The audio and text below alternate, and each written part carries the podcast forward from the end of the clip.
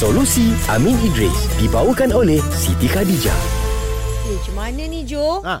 I tadi tengah solat. Ha. Lepas tu macam terlupa rakaat. Macam, eh ni dah rakaat ketiga ke ataupun rakaat kedua? Aku pelik macam mana kau boleh lupa rakaat? Dah, dia macam tak fokus tu lah. Tak sebab kan aku imam. Eh, iyalah. betul juga. Maknanya tadi kita solat maghrib dua rakaat saja lah. Ha, macam mana ni eh?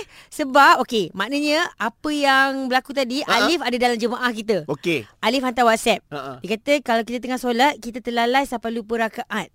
Berdosa ke? Ha. Nak pula dengan imam Jo.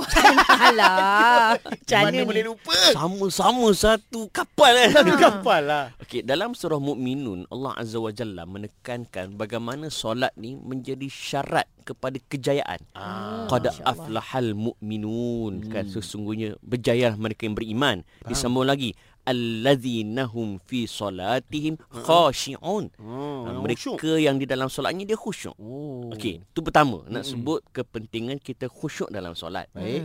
Ada juga ayat lain dalam surah Al-Maun. Allah Taala mem- menempelak memberikan satu Amaran. amaran malah tamparan hebat pada Ha. mereka yang lalai dalam solat. Alladzina hum fi solatihim sahun. Sahun. Maknanya Allah Taala menyatakan neraka wel kepada mereka yang lalai di dalam solatnya. Hmm, takut Okey.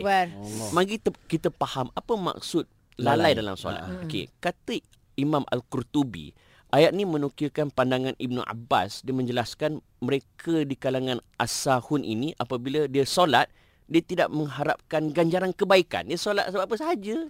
Kan? Dia tak mengharapkan pahala. Faham. Itu juga dikira sebagai sahun. Dan apabila mereka meninggalkannya, mereka tak rasa bersalah langsung. Allah. Nampak tak? Ah, kita dia tinggal solat kita hmm, tak apalah macam mana. Nampak tak? Ah, Betul, betul. Ataupun bila kita melewat-lewatkan solat dengan sengaja, kita tak rasa macam alah solat lah. Kita tak rasa langsung salah. See. Ini juga disebut sebagai as-sahun. Sahun. Ha, ada lagi kata Abu Al-Aliyah menyatakan golongan sahun ni adalah mereka yang tidak solat pada waktunya. Tidak solat pada waktunya. Sama ada dia lambat ataupun dia solat asar pada waktu isyak. Ah, jam. Dia sengaja kan. Dia sengaja. Okey, dan juga kata Ibnu Abbas lagi, golongan munafik adalah golongan yang meninggalkan solat bila dia bersendirian. Bila dia seorang-seorang orang tak nampak, dia tak solat. Oh, ya, ya, ya. Itu Oh, ada munafik. macam tu eh? Dan mereka melakukan solat hanya di hadapan orang ramai.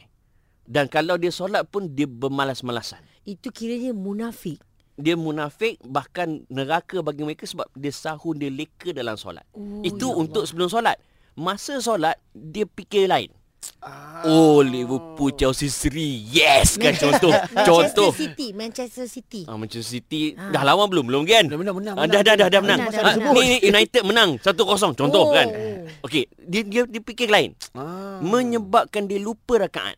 Ah. Ah. ketika ini juga termasuk di kalangan mereka yang lalai dalam solat. Tapi Ah, ah. Kalau contohnya dia tengah leka kan. Lepas tu dia perasan, eh aku dua rakaat ke tiga rakaat. Dia buat sujud sahwi. Mhm. Dia dimaafkan di dalam kelekaan tersebut. Oh, Ah, maknanya kena. su- sujud sahwi tu lepas dia uh, sebelum salam tu dia sujud dulu. Ha, sebelum salam dia sujud dulu. Sujud Ah, dulu. nampak? Ma, Dan berapa bacaan kali? Dia gini, dia gini. Ah. Dia gini, pertama kalau dia tak tahu, eh aku ni dua rakaat ke tak kan? Okey, Okey. dia tambah dulu satu rakaat tu. Okey. Lepas tu hujungnya dia baca subhanaman la yanamu wala yashu. Subhana. Naman la yanamu wala yashu. Wala yasmu. Nampak tak? Dia sujud sahwi. Sebagai dia nak backup balik yang dia terleka seketika. Ah, sekiranya dia terlepas. Ha, kalau dia masih dalam solat lah. Ah, ah. Masih Tapi bila dah habis solat, dia kata aku dua rakaat ke apa tadi kan? Ah, ah. Saya Terus? nasihatkan solat semula lah. Apa Ah. Solat semula.